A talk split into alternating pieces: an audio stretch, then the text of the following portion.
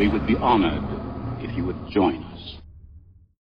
Welcome to another exciting episode of Dungeon Crawlers. Now, sadly, because Willow is currently on set with the movie and Matai is enjoying the wonderful weather in sunny California in San Diego, Krebs and I decided we would offer you a wonderful show this evening. Now, neither of us will be, t- well, I'll sort of be talking, but the two of us won't be. Today's show will be a panel from FanX that I participated on with Larry Correia and several other amazing authors.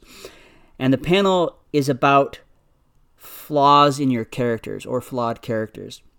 This is a great panel, and I hope that despite the fact that it's only me and not the rest of our team, you will enjoy the fantastic conversation we had regarding this subject. Hey guys! Hi! Hey, welcome out to our panel. Um, I am the moderator, I just found out. Um, I literally am reading this off the thing because I have done no preparation whatsoever. So, our panel today is Building Perfect Flawed Characters in Writing, Gaming, World Building, and Beyond. So, we're going to go ahead and get started down end. We're going to have this panel of experts introduce themselves to you guys. We'll start down at the with Dave Butler. Hi, I'm Dave Butler. I have written some books. They are mostly science fiction and fantasy. I'm also an editor at Baen. Uh, I guess that's it. He is a humble man. Uh, I'm Mark Hansen. I've written uh, some fantasy books and uh, some RPG manuals, and uh, we're down in D217. All right, I'm Daniel Swenson, uh, the author of the Fate of Dragon series, as well as one of the hosts of Dungeon Crawlers Radio.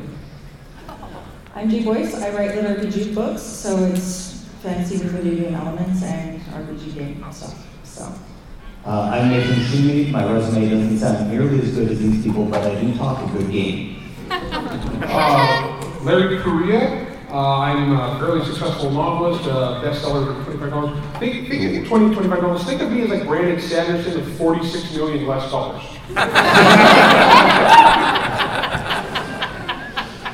All right. So, guys, our, our topic today, we're going to talk about character building. And um, we're actually coming at this from uh, gaming and world building and writing. It seems like most people up here have a pretty diverse background and have done a lot of different things. So, uh, I'm going to just see how we want to take this discussion by a show of hands for you guys in the audience. Who in here is an aspiring author or creator? Oh, okay. So clearly, uh, for those of you sitting in the front row, we can see that about 75% of the audience appears to be aspiring authors, creators. I'm assuming GMs, you got some GMs, game writers, you got some game writers in here. Okay, all right, cool. We got some creative types. So we're going to take this in the direction of practicality, nuts and bolts. know, a lot of panels tend to get like very artistic. What does character mean? All right, you guys don't know about character. This is not an English class. Number of professors. All right. So let's talk about building good characters, good quality characters. I'm going to throw this out to the panel, and I want you guys to tell me your process of when you're coming up with good quality character. Where do you start? What is the first stage in uh, making up good characters? And if you're talking about gaming, say gaming. If you're talking about books, you know, let these guys know what, what, where you, what angle you're coming at it from.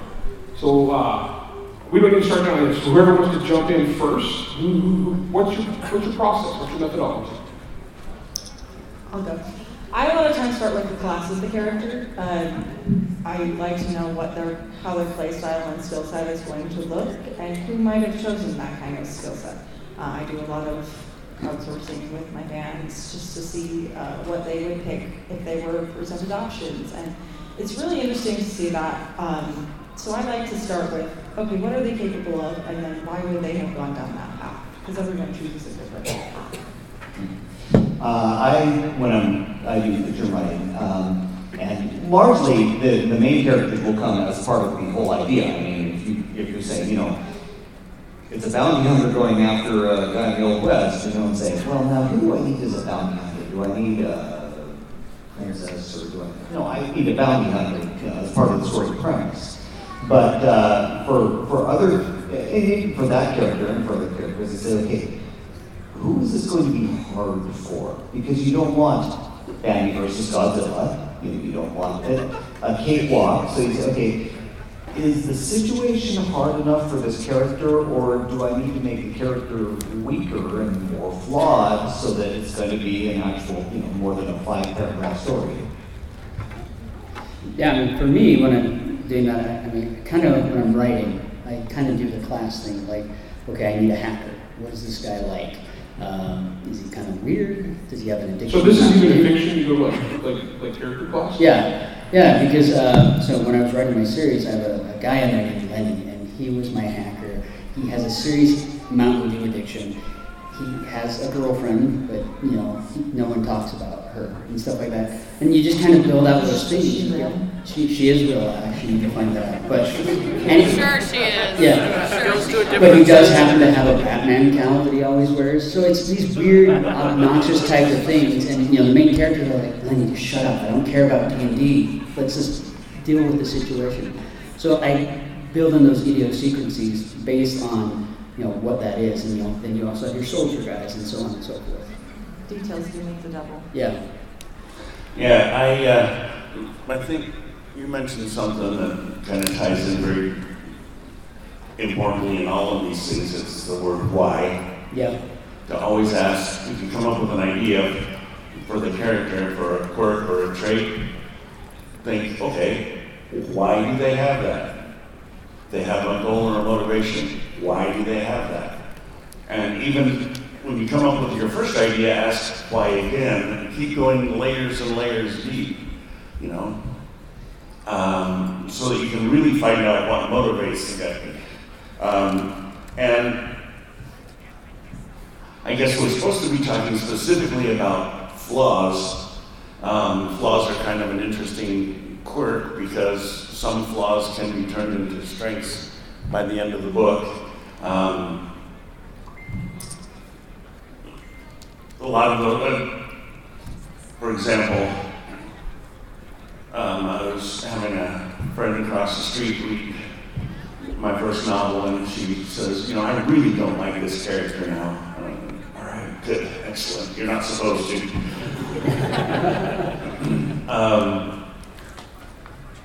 identifying which quirks and which annoyances and which problems which characters will have um, can be kind of a tricky thing, and that's more along the lines of you know, well, what happened to them. Like, for example, this particular character I was talking about is short-tempered, very quick to anger and frustration. Um, and so we figure out why that happens. And I have another character who's very timid. Why is it that he is timid? We get it all sorted out that way. I've heard that idea about asking the question why multiple times, in particular five times, attributed to the uh, to uh, uh, factory management principles of Toyota from the 1980s. I'm not sure that's true or not, but I like it. So I think that the basic thing that puts a character, locates a character within the context of your story is what does that character want? And who's, who, who or what is going to stop them from getting it? Sometimes you realize you need a character because you have someone who is unobstacled as you're, you're thinking about your story. You know, no one is stopping them. You know, there's no real reason why they can't just get what they want. And then, you, then you're trying to find out, well, who, you're, the questions you're asking are questions like, well, who, uh, who would who would want to prevent this? Who would get in person's way? Who has uh, a contrary interest? Uh, and what would make them an interesting foil or a counter to the person, uh, you know, the primary character they're uh, they're reacting to? So those are the questions I start with. What do they want? Why why can they not have it? Why don't they have it already? What are the things they're going to do or they're willing to do to try to get whatever it is? That's what we use, I with the villain. It should be a question you know, about your protagonist, right? Uh, above all characters, you may not know the villain's motivation, but you should know why the point of view characters, at least, are doing what they're doing. What what is what do they want? Is it a relatable goal? Um, is it a believable goal? Uh, why is it not automatic? And I, sorry. Uh, and I think it's, uh, you know, protagonists can be especially problematic because we all know how to do a quirky sidekick. You know, you have the Buddy Haskell character over there. Uh, and you know, of course he's flawed. He's not your hero, but your hero. You want like, I, I want to protect this person and make him flawless. And so that's where it kind of gets to be a problem if you've got the, the sterling white protagonist and then you end up with a sidekick that everybody loves because the sidekick is actually more interesting. Uh, one of the things, if, if that is a problem, you know, if, if you didn't have a fully formed idea with a character flaw that makes the story, then one of the ways to start is they, they say, you know, if every character has a goal, a fear, or a goal, a weakness, and a fear. And the fear can be, you know, I don't want someone to, you don't ever have to write down, you know, my, my character's fear is that someone will find out that he went to bed until he was 14. But if you know that, it's going to influence how that character acts. This is a character who's never going to let someone see him sleep, for instance. So Okay. that's a good place to start. All right, so I'm a little weird. Uh, I go real business on this. I got three levels of characters: primary, secondary, tertiary. Primary characters are my main point of view people. That's what the book is about. Those guys put a lot of thought them. Like, what does this guy really want to do? It's all the stuff these guys just said. That, that is, all that stuff is gold. And there's not really one right way to make characters, guys. As long as the character is fun and cool and the readers like to read them, and that includes your bastards, that includes your evil people. As long as the readers like to read them, you're good to go. Secondary characters, I don't put as much work into them. They will usually have some description. They will have some personality traits that I want to run with. And then tertiary characters, eh, that's guard number three. Okay, that's the thug. That's guys who come on, they serve a purpose, and I might give some description. There might be some pertinent things, but I'm not going to diverge into that whole lot. Now that's what I'm planning. But as the book goes on, secondary characters, like like we just talked about, like the, the guy that becomes way more interesting. Uh, secondary characters can become tertiary characters, and, uh, or, Well, they can primary characters. tertiary characters. Or they go the other way. So like you can have a character who's just not that interesting, like he's important for one scene. I'll put a lot of work into him for one scene, but if he falls off, he doesn't matter anymore. That's fine. I don't need to put more work into him. Other characters, they come into a scene, they steal the scene because they're awesome.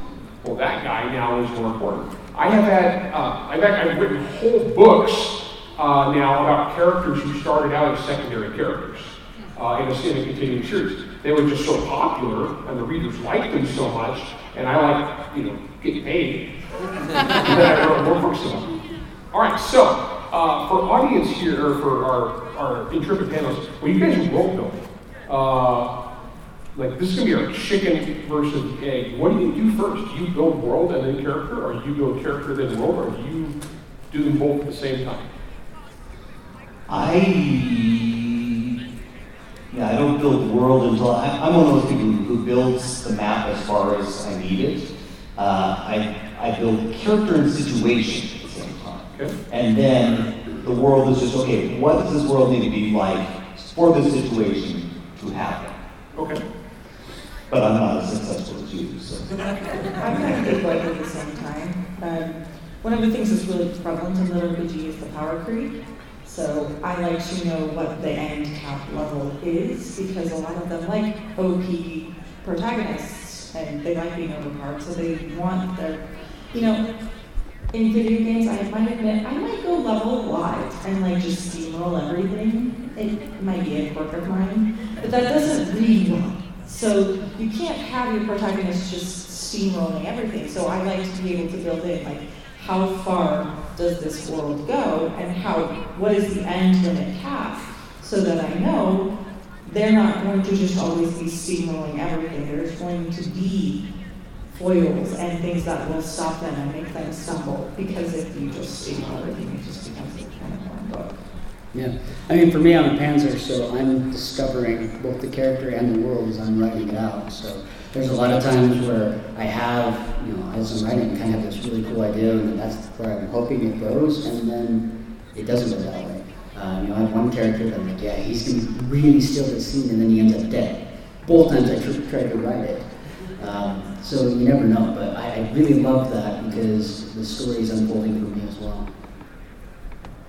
Well, I started actually the world building as a part of our role-playing game system and creating a world that my sons and I could game in, and then began writing stories set in that world.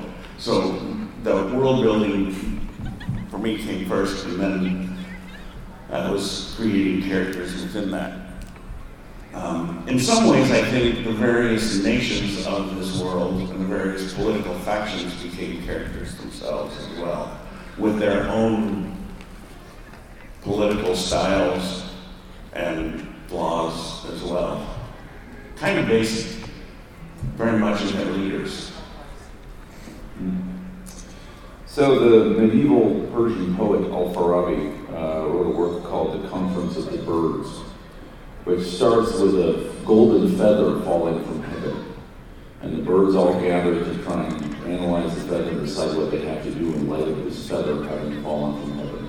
And, and we're to understand this is an allegory for the revelation of Islam, right? And the birds are deciding what, what to do with it. But for me, it works pretty well for a metaphor for writing. So my experience is that, that writing a book begins with a feather from heaven, with one piece of inspiration. And that can be a lot of different things. And so the question of whether I start with character or, uh, or world uh, depends on what the feather from heaven was. If the feather from heaven was the character, like that's it, that's the given thing, and now I'm going to build up the world. What's the question like? What is what is the world where this character is interesting and has an important story? But sometimes the feather from heaven is is the setting, uh, and then I have to ask the questions the other way around. And I, I think that that's. By the way, I think that if you keep writing, that you get more feathers from heaven. And I think if you stop writing and don't and wait for the next one, it doesn't come. Um, so, uh, so yeah, it depends. I think is what Nathan said. I, I just gotta say, I get to work with Dave Butler. He's one of the smartest dudes I know. And the rest of them are like, oh, well, I need worlds. Yeah. And Dave's like, the poet so and so. No, Dave's smart. Dave could probably quote it in the original languages. Yeah, and Yes, actually, good. he, he really could. Dave, Dave makes the rest of us look kind of like dumb. Um, this guy's trying explosion porn, so. Yeah. um, One, one thing I want to say about the, the, um, you know, primary and secondary tertiary characters, it works very well, and you really realize that when you see there's one author I know of that can make everybody a primary character and have it work. For most of us, that doesn't work. Uh, Justin Cronin wrote a novel called The Passage and a couple of, uh, of sequels to that, and you read that and you realize that's the only novel I've read, and I realized every character is the hero of his own story, which is how we all live our lives. I mean, we're, we're all the protagonists, and everyone else is supporting characters. Yeah, just to clarify, when I say that, that's like for me. Right, As, right. as the guy who. And, and that works most of the time. This, this was the only time I've seen anyone actually pull that off, where every character was the primary character of his own story. Because everybody everybody, because guard number one, he doesn't want to die. Okay? Um, now, on this world building thing, guys, and, and character building thing, there's different types of stories based on different types of things, and ideas come from different places. It's like Dave talked about the golden feather. Sometimes you're going to have the characters first, and then to build a world around them. Other times you're going to have a world first, and you're to it. And the reason I ask that question is note that every single person up here does it a different way. There's no rules to writing, guys. Uh, if it works, it works, period. And so before anybody tells you there's rules to writing, there's such thing. Just do what works for you and your audience, and it's great. Um, and also, there's different types of stories. Some stories are character-based, and others are world-based. A good little test is think of a property, think of a think of a TV show or a book. If the book is named after a person, it's a character-driven book. You know, or a character, or, or Longmire, Bosch, Luther. Okay, there are comic shows that are named after a, a person. Others are named after a thing, and they're going to be more about the thing, about the world. You know, uh, Dune. You guys get what I'm saying here? And so you can tell, you know, which direction you want to take and there's no wrong answer. You can do awesome work both ways. Now, I did realize while we're doing this, um, uh, these panels are actually short. We're supposed to be here in like 45 minutes, so we're almost halfway. So what I want to do is, I know you guys probably have a bunch of questions. We've got aspiring writers. If you want to ask a question, come up here and to the microphone. Now, I'm going to give you guys some rules, though. These are questions, not statements, not thesis. You don't have time for your pitch. We're not going to edit your book. Just come up and ask us a question, and I will cut you off.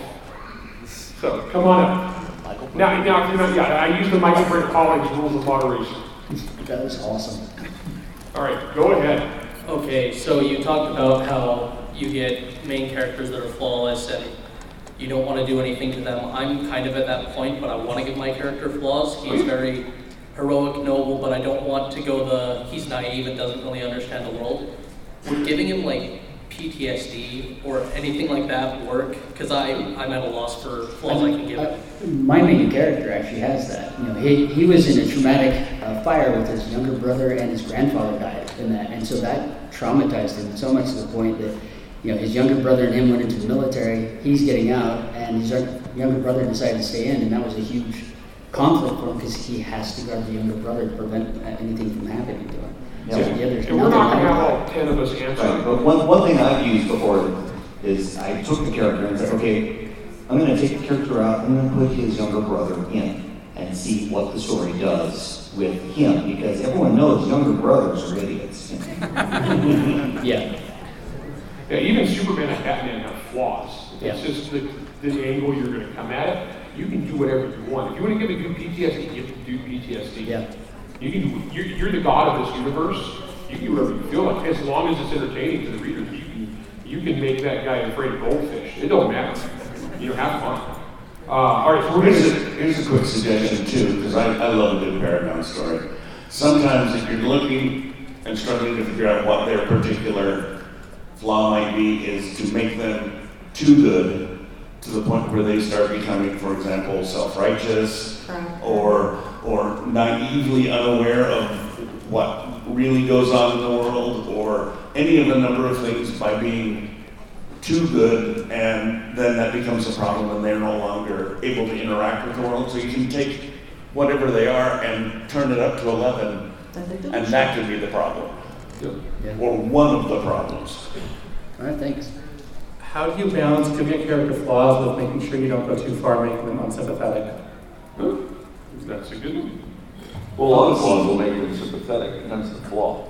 Yeah. Right, if the flaw is that the person's an arrogant jerk, that's, that doesn't generate sympathy, but if the flaw is that he's diabetic, or the flaw is that he needs medication every twelve hours, or the flaw is that he suffers from a curse that limits his powers, you know, or the flaw is he has a highly restrictive moral code, right, uh, those can all increase. Here's, here's an example from the second season of Stranger Things, because everyone's gotten to the second season, right? Billy, the character you hate, hate, hate, until you see him interact with his dad and you realize he he's a victim of abuse. Okay? You still don't like him, but you don't hate him anymore. You understand. So, Making you know, sure you understand give, motives. give everyone a reason. I mean, I hate to say everyone's a victim. Everyone's not just a victim. But in some way, you are even a little bit of yourself. So, you know, pull out what 5% of this person is a victim. Well, sometimes they're just an asshole, and you want the reader to hate them. That's true. Yeah. That's great. I'm with that. Yeah. Or make a victim a survivor instead. Thank you very much. Everybody's a victim is a proclaimer song. Um, I was wondering how you use flaws to drive your villain into creating a problem. I always get stuck on the villain when I'm world building. Oh, It's good stuff. Writing villains is actually one of the funnest things about our job. Oh, yeah. So, you know, I, I, I love, I've done whole panels by myself about writing villains. Uh, the sky's the limit on that, man. You can go nuts. Villain motivations are just as varied as hero motivations. And keep in mind, the villain doesn't think of himself as the villain. The villain thinks he's the hero. Yeah. Okay. just trying to do his own thing. The worst scumbags ever uh, in the history of the world thought they were doing the righteous thing. And you can have a lot of fun with that. I mean, even look at Anakin Skywalker falling to Darth Vader. You know, he was trying to save his wife, and you know, he did all these, and his mom, and all these really crappy things, and he still thought he was doing the right thing. So, I mean, that's a great example. There's tons of other villains out there in media that you could look at and study. And also remember that your villain is not necessarily your antagonist. Yeah. The villain is the big bad force, but the antagonist is the one that actually stymies the protagonist sometimes out of the best motives, getting in the way. Yeah. And honestly, a villain can just be someone, it's not necessarily, it's a matter of perspective. A villain can be like, if someone and I were going for the same job and they got the promotion and I didn't, they're the villain in my story, but that doesn't make them a bad person, that means just they got the job. So, it could be anything. Yeah, it depends wildly on the type of book you're writing. And honestly, it, it, it, it's, it's the sky is the limit on this, man. Think about your favorite villains you've ever seen and why they're awesome, and you're going to come up with a long list of villains that have entirely different motivations, yet they're cool in different reasons. Uh, Hans Gruber, okay, Oh, yeah. he's one of the greatest villains of all time, and he's just robbing the place. And in fact, it's even a plot point. Like all this is just a robbery. You're just a thief.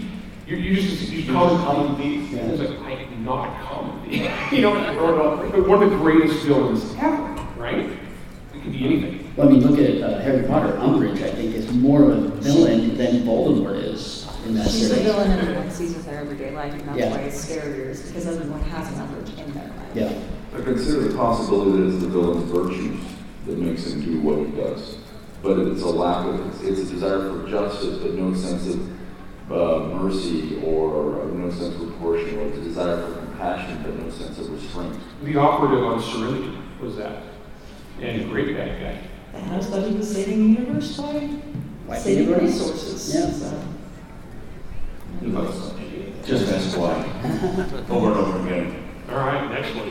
We're gonna see. Unlike most Comic Con panels, we're not going to answer one or two questions, guys. You might get. All right, so in regards to characters, what unique resources for research have you found that have helped you in your writing? Family. Watching people at cons.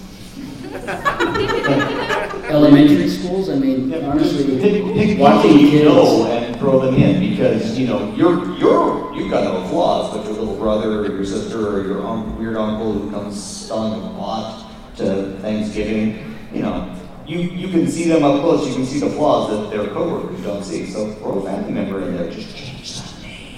Yes. You know, honestly, don't don't be afraid to steal from real life. Uh, don't be afraid to actually. You can steal characters from other movies, especially other movies and TV shows and books. Uh, especially if you change every single thing about them. You know, if you have like, the personality and the psychology of a particular character in mind, they, it would be great. You know, from a sci-fi thing, if you want to put into your thriller or your fantasy novel or your romance, by all means do that. There's a reason actors become known as character actors because they play the same type of person in every role. And they get lots of work because that same type of character appears in lots of things.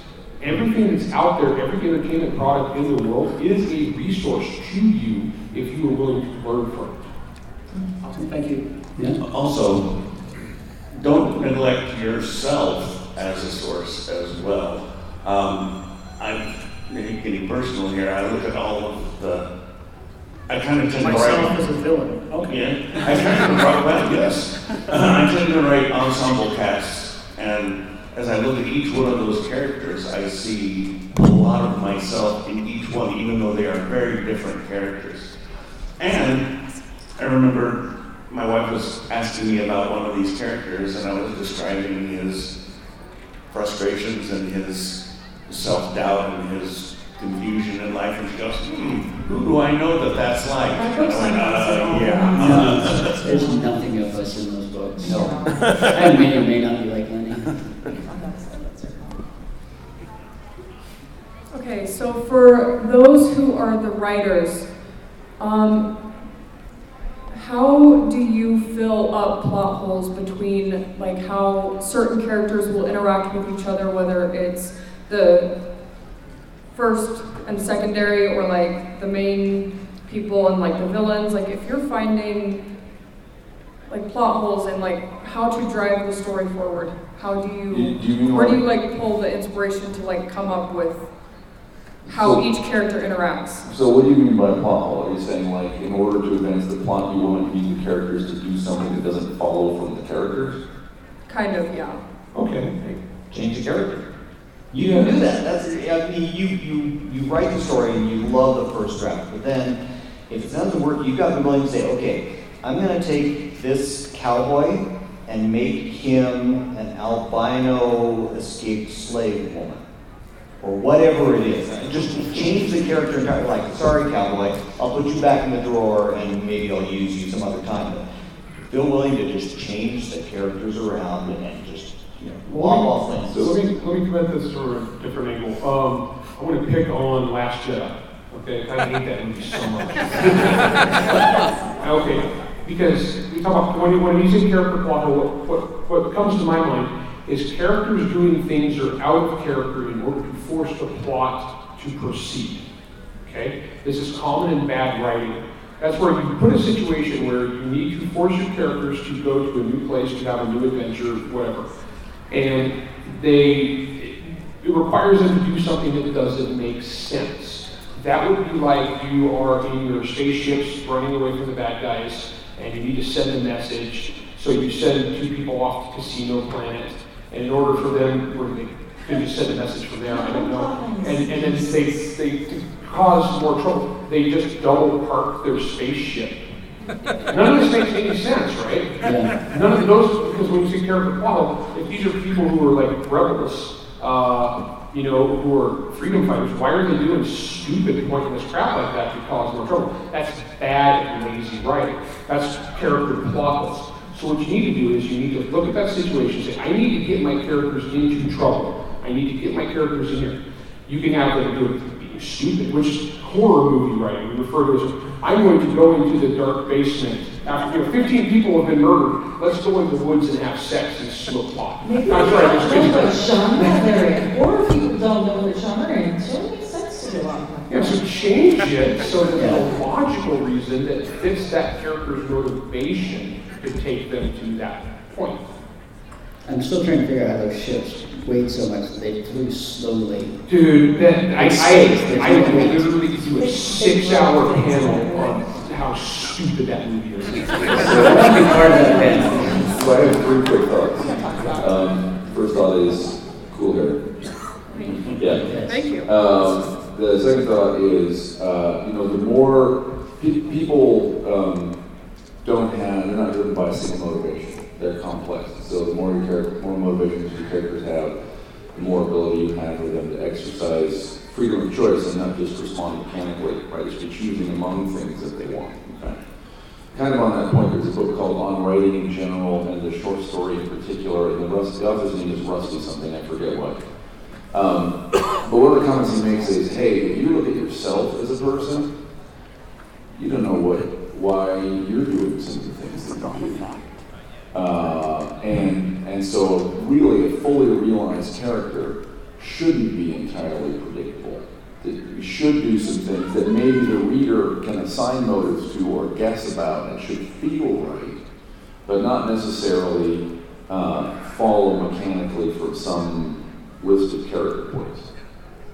You know, and for me, sometimes plot holes are there you can capitalize on. I mean, my first book, there was a big plot hole that someone mentioned on, on one of the reviews, and I did something with that in the second book and revealed why that wasn't in there because that was part of the, the plot for the next book. So sometimes you can do that and take that to your advantage. Yeah, yeah. Plot holes. Plot holes are one of those things that exist when we screw up. You know, and, and but, but like uh, Dan just said, sometimes you screw up. The beauty of being writers is we can pretend we meant to do that all along. Yeah. We had a secret plot, and ooh, we, ha, we fooled you. No, it's because it's the beauty of word processing. Yeah. Yes, Yes. Okay. Thank you. Hello. Um, so I'm here more um, trying to get ideas about how to make characters for like my TTRPG games and stuff. And I wanted to ask if you had any um, suggestions on how to approach creating characters and not just secondary or tertiary characters, but main characters with um, either mental or physical disabilities of varying um, severities. Can I get just one point of clarification? Are you talking, about, are you writing for games for other people, or are you this your personal game? This is my personal gaming, but also I'm trying to think of um, like characters that I can play in TTRPGs too. Okay, well, that, I just want to make sure. Quick we're in the right question, direction. two, are, are these to be player characters that you're going to play, or are they NPCs that you're going to be as a game master? Uh, so both actually. Okay. I do like the idea of doing both of those. Well, speaking as a father of a person with a physical disability, and I've talked to him quite a bit about this, one thing you want to be really cautious about is, especially in fantasy or sci-fi, is to not, well, there's two things that you definitely want to avoid. Um, one is to not make a magical power that completely overcomes the disability to the point where it's balanced, right? So if, if you're going to have a disability, then have it. And yeah, there could be other things that help that character cope, but if they all fix the disability, then he really doesn't have a disability. Yeah. Um, the other is to, he, he uses Toph as the best example. Uh, Toph in Avatar, which is, of course, the holy grail and all that is good and holy in writing. But anyway, Toph is a character first who has a disability. And often there's ways that throughout the writing that they reference her disability. And and but she is a character and a person. And then the disability adds to that person rather than oh well she's a blind girl right So don't make the disability like the defining Yeah. feature of that. I mean, there, there's a great book written by uh, Arya Salter called The Highwayman, and the main character has a severe disability to the point he can barely walk, mer- barely fumble. There's a gemstone, when he puts it on his head, he's completely normal. But he has to keep that on there. There's several times where he's fighting, it gets knocked off, and he's back to, you know, what they call the stork, where he's just fumbling around. But when he has that, it's this amazing swordsman. Um, so that's a really good thing to kind of look at that and read through that. But he doesn't steal away from that disability, um, and the character is constantly uh, doubting himself and stuff like that. Because what happens if that gets knocked away and in the middle of a fight trying to protect someone? Uh, so I would suggest that to kind of read through and kind of get some ideas from. I would also suggest that with physical abilities, magical healing can negate a lot of that. So there, there's a point where that becomes a physical ability is something that can be healed, and although not not everything can be healed. So I have an autoimmune disease. That doesn't necessarily show. You would think I'm like I look fairly normal, but it affects every day of my life. It affects how much energy I have. It affects how much I can sleep. It affects, you know, all my various hormone levels. And so it affects what I can eat. All of those things are little things that add up, but may not be readily apparent at the outset. Shouldn't you ask the question, what will make this character fun to play? That's a good question. Yeah, sure. Uh, okay, thank you. Cool. Yeah. Hi, how you doing? Good. So, uh, I have a character that I've come attached to, but he's, he has big, big villain energy. But I'm attached to him, so I want him to be a main character. So I was wondering, how do y'all get to a point where y'all know where y'all put the characters where they need to be instead of what you want them to, what the role they you want them to play? This is a story. Huh? You're writing a novel. No, I just write like flash fiction. Okay. Okay, then. All right, so uh, I'll jump in on this one. All right, first off, uh, don't get hung up on the whole use thing because it's like you're the boss. So if you want that character to do a certain thing, you tell them what to do. And if they're not doing what you want them to do, there's probably a reason. It's probably like your subconscious is telling you you set this up where the way you want him to go doesn't make sense for him. And that's a lot of times if you step away from the fiction for a little while and then come back and read it with fresh eyes, you'll see, it'll jump out to you what you're doing, what, what you set up that's making it that doesn't work. Because usually, usually what it is is we don't realize it 'cause we're too close to the manuscript. And like, so this guy's got big villain energy. And you probably put something in his character that begging you to exploit that. And if you don't want to exploit that, you're the boss. Go back and figure out what that is and take that out. Or maybe look at where you're going and say, maybe my original plan was wrong, and this guy's got big villain energy, and it's awesome, and maybe you should exploit that. And it's, it's going back to the whole outline versus discovery thing. Sometimes you outline, and as you're writing, you come up with something more awesome than the outline, change the outline. Also remember, heist stories are a big thing. Having a villain who's your protagonist can be cool. So, you know, as long as you don't make this a reprehensible character that everyone will hate and wishes you would kill off, you can have fun with a villain main character. And, you know, there's a lot of wish fulfillment in, in heist movies. Plus the the struggle. If he's starting to go villainous, well, explore that. You know, maybe he's that's part of his inner conflict. Am I a good guy or a bad guy? What does it mean to be a good guy or a bad guy? You can explore all that stuff. I mean, look at Lex Luthor. He thinks he's the hero in the story, and he's going big. So sometimes we we want a hero with big villain energy when there is a bigger villain, right? Robin Hood is an outlaw. Yeah. Mm-hmm. And the law actually is the villain in that story. Batman doesn't kill his villains, but if he did, maybe the city would be safer because they would stop breaking out. so, like, at what point does like justice and, and choosing that, you know, those are interesting points where the villain is actually sometimes more interesting, and just go with it. So we're, we're about out of time, so what we're gonna do is we're gonna do speed, thank you, gonna do speed round.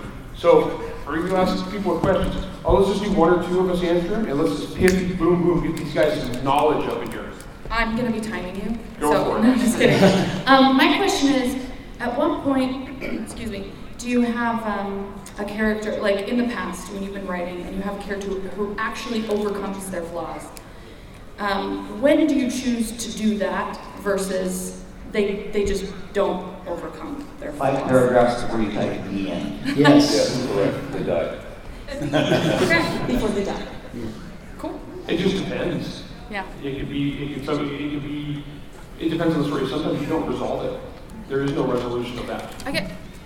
I, I guess really my question is, when you as a writer are getting to that point, what has what has made the difference for you in whether you decide they're going to overcome their flaws or they're not? I mean, generally for me, it's like when the story is coming to an end, because at that point, if that it's a new law. character at that point. Dead, deadline, mandatory word count. Succeed with their. Sorry, what? what They succeed with their flaws. That's Oh. it. They people, yeah. So I was hoping that you get like maybe an actual number on this. What do you find is Seven. the balancing out thought it was between 42. flaws and uh, talents? How many flaws can I give somebody before it's just too much? How do I balance that out? What's like a good number to But- have? but Like, the thing is, if you count them like that, I mean, you know, uh, character A, he's a bedwetter. Character B, he's a homicidal maniac. Do I, have I really got parity there? You know, Don't make it it's, crazy it's not so Make much. a real person. Yeah, it's not so much a number thing as as how much it dominates their lives. Right. And it's not like GURPS, or is it GURPS? it's, it's more so for Or like writing? yeah, for writing. So the problem is there's some ambiguity in what a flaw is, right? Like, uh, Let's go with major flaws. That's what I'm You mean thinking. like a protagonist. I've got something Or a character? huge. I'm what, uh, what was it? That I said like uh, very short temper. That's a major thing for me. What's a balance for that? If I have more than just that as a flaw, what would be a balance for that? That they're And what is just too much on both sides? Well, I mean, look at Batman. He's got major anger issues. But when he's Bruce Wayne, he's very lovable and likable. So, I mean, that, that's kind of a foil and a balance on him.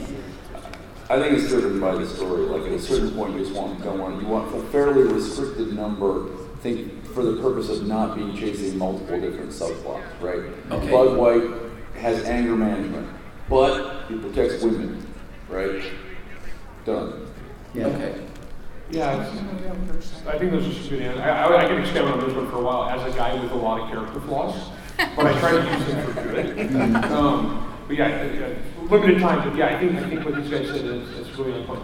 Don't think of it too much as, and I'm saying this as a former accountant, don't think of it too much as a number. Think of it as like a human being as a whole. It's hard to, it's hard to, like role-playing games, you can compress everything down to numbers and give it a score. My anger management is uh, minus three, okay? Right. Um, but when you think of a human being, it's a big clump of stuff and it's emotions and, and it's, it's mushy. You can't really put numbers on a lot of that. So when you write and think of your character as like a living, breathing human being and how they balance that stuff and how they function. You want to be the insane person with people in your head. Okay. And so much for my, my speed round thing. Sorry. guys. Got time? Go. Go for it. How do you keep your flaws from overtaking the character or overtaking the plot and still keep the plot moving forward? Okay. Sometimes you can let them overtake them and let them just go and completely melt down, and then they have to pick themselves back up. And sometimes that's what they needed to do to overcome a flaw. And sometimes you just need to do a second draft. And say, okay, okay, only blind in one eye. Thank you. So really quick, well maybe this isn't quick, but any tips on how to handle a character acquiring a disability like mid-plot that might, you know, undermine one of the things they consider their strengths as a result of that decision? Any suggestions on how to handle that? So for example, you might have a character who thinks of themselves as an action hero, but then they're, for example, put in a wheelchair or some other disability they have to deal with for the rest of the story. That definitely sounds like a midpoint. Yeah, it's actually, that's actually, that's actually, when it goes back to your characters, you need, you need characters to try, you need characters to fail. You need characters to, to fail big and learn from it and overcome it. Yeah. Uh, and it doesn't, honestly, you know, the trick on it, to, to think is that every movie you ever watch is a sports movie where they go and they try and they fail, there's some sort of setback, something, whatever happens, then they fight through with a montage. Yeah. So what you're asking about is the scene before they come to terms with it, okay? But you see, but, but all the characters have, it could be a physical thing, it could be a mental thing, it could just be they screwed up, you know? Uh, in, in the Greedy Cop shows when they shoot the wrong dude, right? Or their wife gets murdered, you know, Or whatever they it fail is. to save the person. Yeah. And so it could be anything, but, but that's honestly, it's part of all character uh, in, in fiction. You gotta make them fail, you gotta hurt them, you gotta sting them, and you gotta make them work to overcome. Yeah. Thanks. All right, last one. We're gonna do it. We're Yes. gonna do it. It's never happened at Comic Con before. Mine is a follow up to his, but like, how do you have your characters? Like, how do they overcome the their their flaws throughout the story? Like, whether that's anger issues or trying to open up to people better or whatever it is. Like, how do you help them overcome that throughout the story? You take a shot at that? That's writing the novel. I don't know. Exactly. It really is writing the story, yeah. That's the whole. That's the story you're telling. Um, and, and that's just kind of an organic thing. Um, e- okay, so you know, think of any character. Think of your favorite movie. What's your what, what do you love? What, what's your? I'm gonna put you on the spot for a second. A movie just it doesn't have to be your favorite. Just, what's a movie you really like? She's wearing Harry Potter. Oh, all right, Harry Potter. Okay. We're gonna run with that for a second. Harry Potter, sure. Does, does Harry have flaws in the series?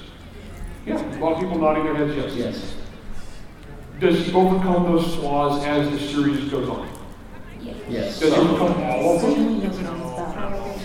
No. Okay, the thing is, I think, I want you to go through and I want you to like pick up books that you like to read and look at the trials and fails cycle that that character goes through in that novel that you like and what they had to do in that.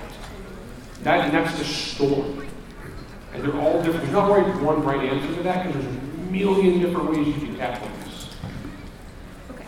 Cool. Thank you. Yeah. Thank you everyone for coming. Hey guys, I want to let real fast plug your stuff, guys. Hurry. Uh, I've written some books. Here are some examples. Dave is in booth 2377. Correct. For an hour. Yeah, for another hour. Uh, booth D217, uh, The Hero's Tale is our game. Uh, A Tale of Heroes is my novels set in the game. All right, you can find my novels at dragonsfate.com or on Amazon and stuff like that, or you can check out the podcast Dungeon Crawlers Radio. We talk to authors, Larry, Dave, everyone's been on there, well, almost, but we'll get there. Yeah, I'll also be in 2377 for an hour, and all my stuff is on Kindle, Unlimited, Audible, Amazon, everywhere. Uh, I'm in Artist Alley on the Auburn now. I'm in the A1221 with lots of really cool B-movie posters. If you're interested in more writing advice, I run a writing advice podcast called Write Your Dojo. It's me and Steve Diamonds on Spotify. Check us out. I'm in booth 2377 too. Thank you guys very much for coming. Remember, the Force will be with you, always.